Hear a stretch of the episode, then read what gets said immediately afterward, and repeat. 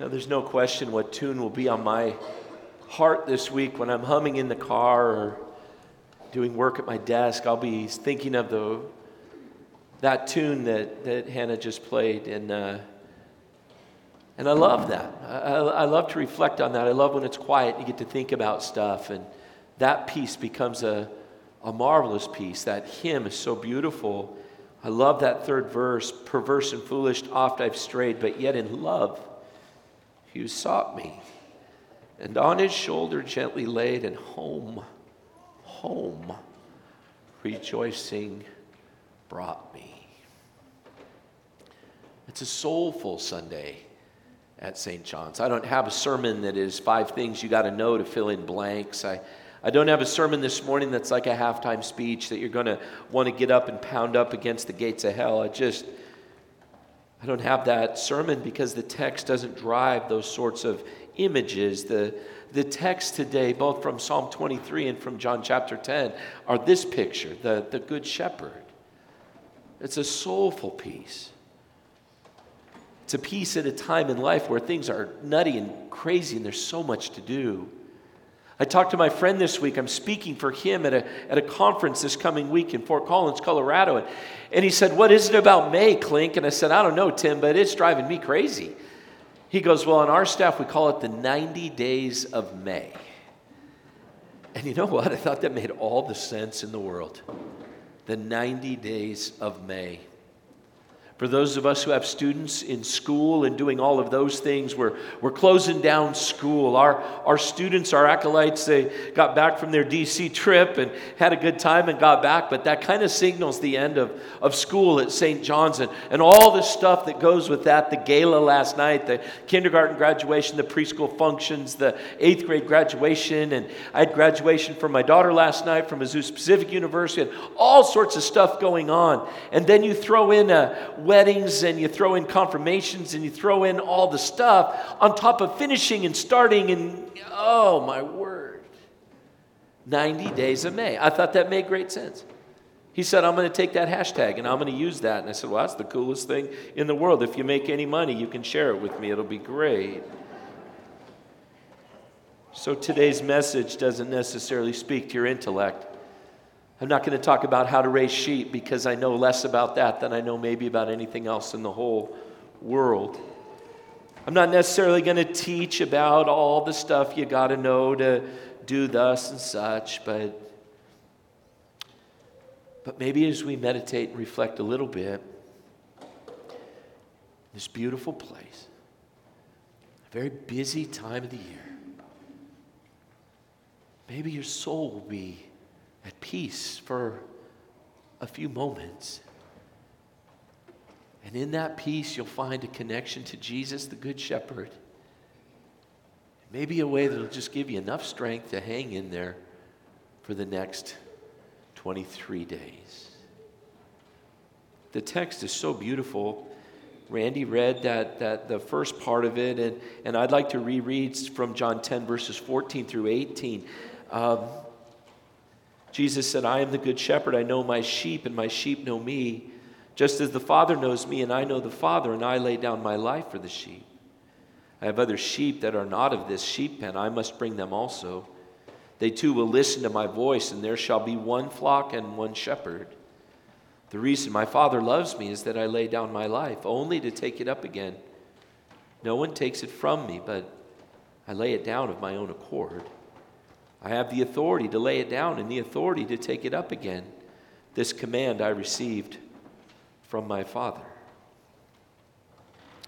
The verbs drive John 10 and Psalm 23. The, the, the, verbs are the most important pieces of, of any lesson. If you're sitting and wondering what to, to think about and what to meditate on, the verbs are the most important because we find out more about Jesus in what he does.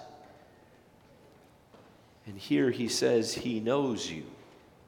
I know my sheep, and my sheep know me. Jesus says, He knows you. One of the greatest human needs created into us is that need to know and to be known.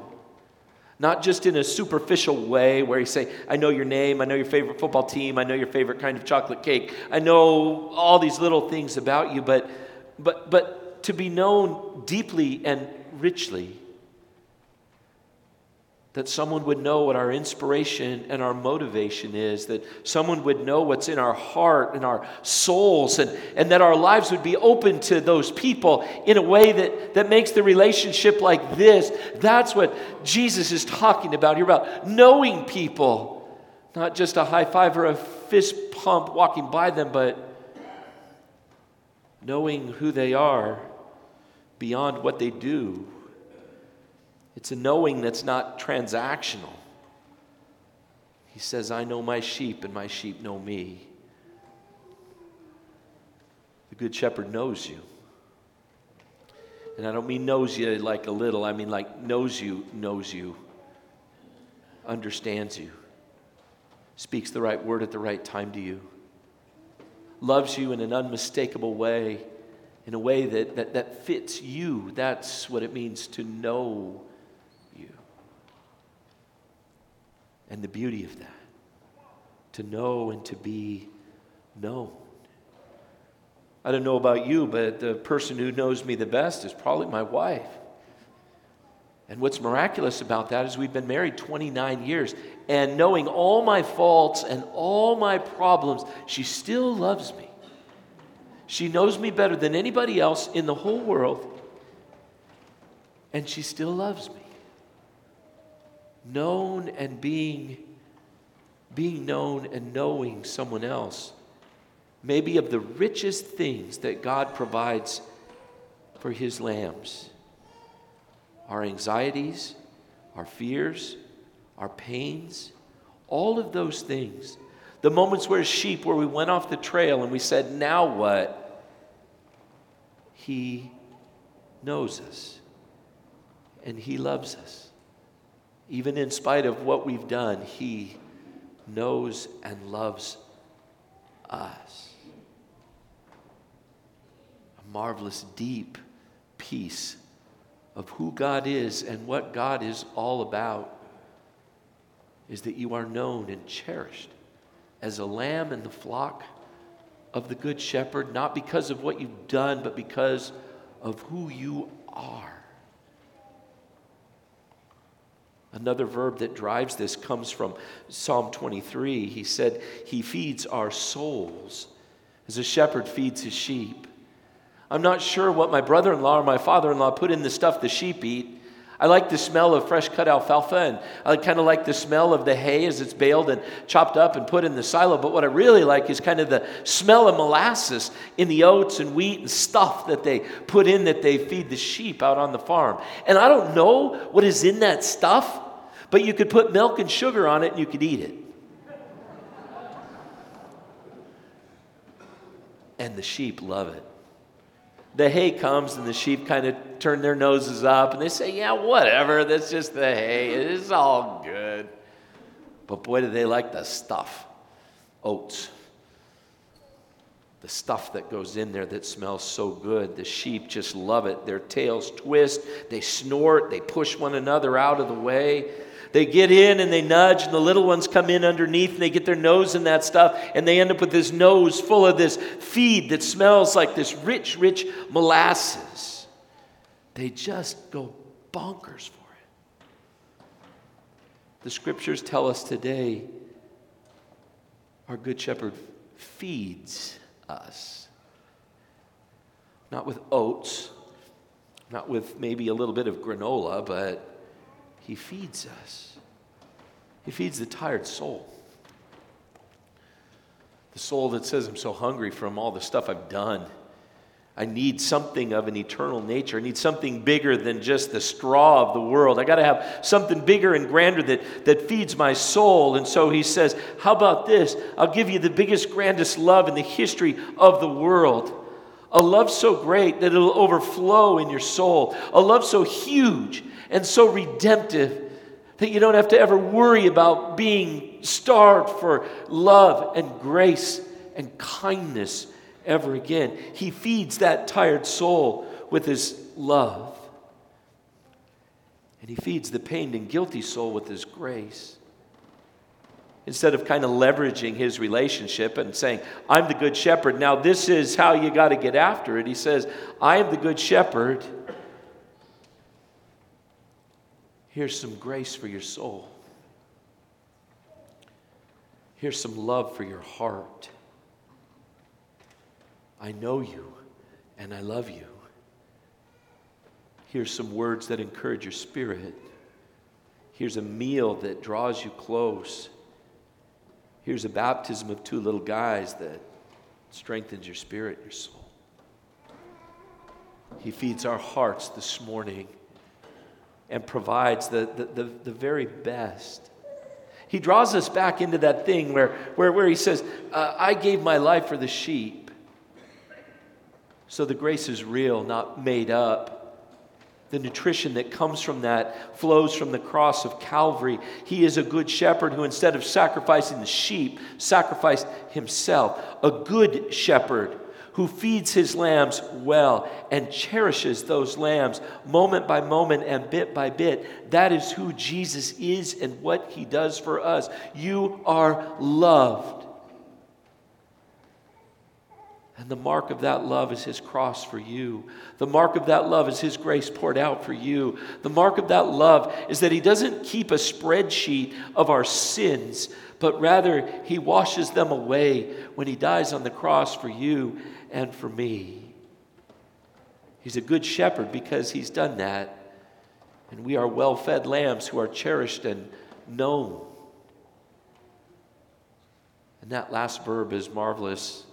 He provides community, He provides relationships. Just look around. We clapped together as Colin and Kaylee were baptized. It wasn't just two families in here kind of hanging out, hoping for the best. Rather, there's 400 of us sitting together as the body of Christ. Look around, you're not alone. I was amazed when my wife and I were driving out east on the 91. And if you're familiar with that, you know there's been uh, construction after construction after construction all the way out to the 60 and, and it just has gone and gone and gone and you never know if you're in the right lane or the wrong lane. I'm getting honked at and i'm straddling two lanes. I'm like come on man uh, driving with the bumps and the bots and dots and all that stuff and and i was amazed that we could drive all the way to the 15 before we had to stop. A billion dollars and we gained another 10 miles. Fantastic But I don't speak to California government this morning, even though I could, given the ruling this week. But, but I speak to the amount of people that we live with and by. There's a lot, a lot.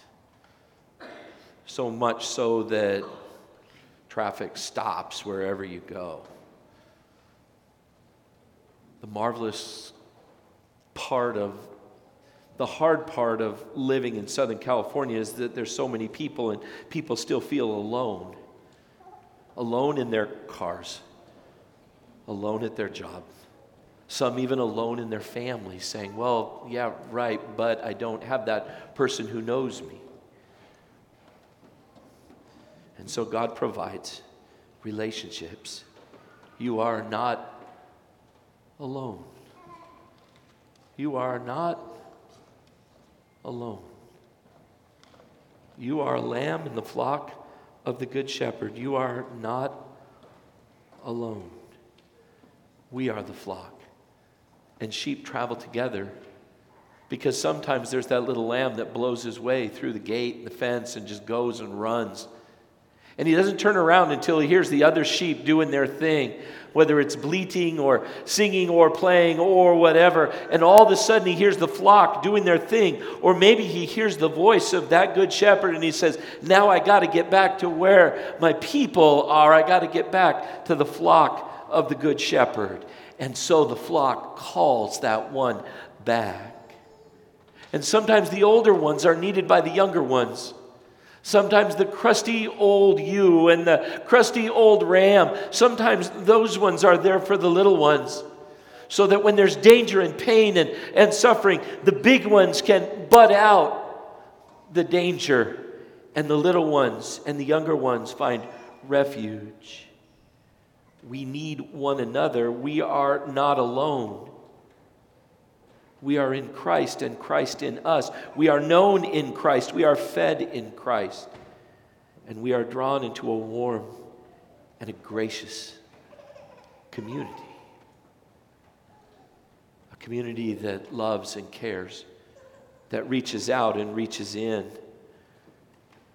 When one little lamb is wounded or hurting, the community reaches out in love and service. And that last piece of Psalm 23 as well. When you walk through the valley of the shadow of death, I won't be afraid, David writes. I won't be afraid. For it's the Good Shepherd that leads us through and down that path and down and through that portal with goodness and with mercy. He leads his lambs, he leads you. So I don't leave you with a list of 50 things you got to do today or preach with my hair on fire with great evangelistic fervor, both of which I can do. Stand as a pastor who loves his people dearly. Pastor who loves the community of the flock.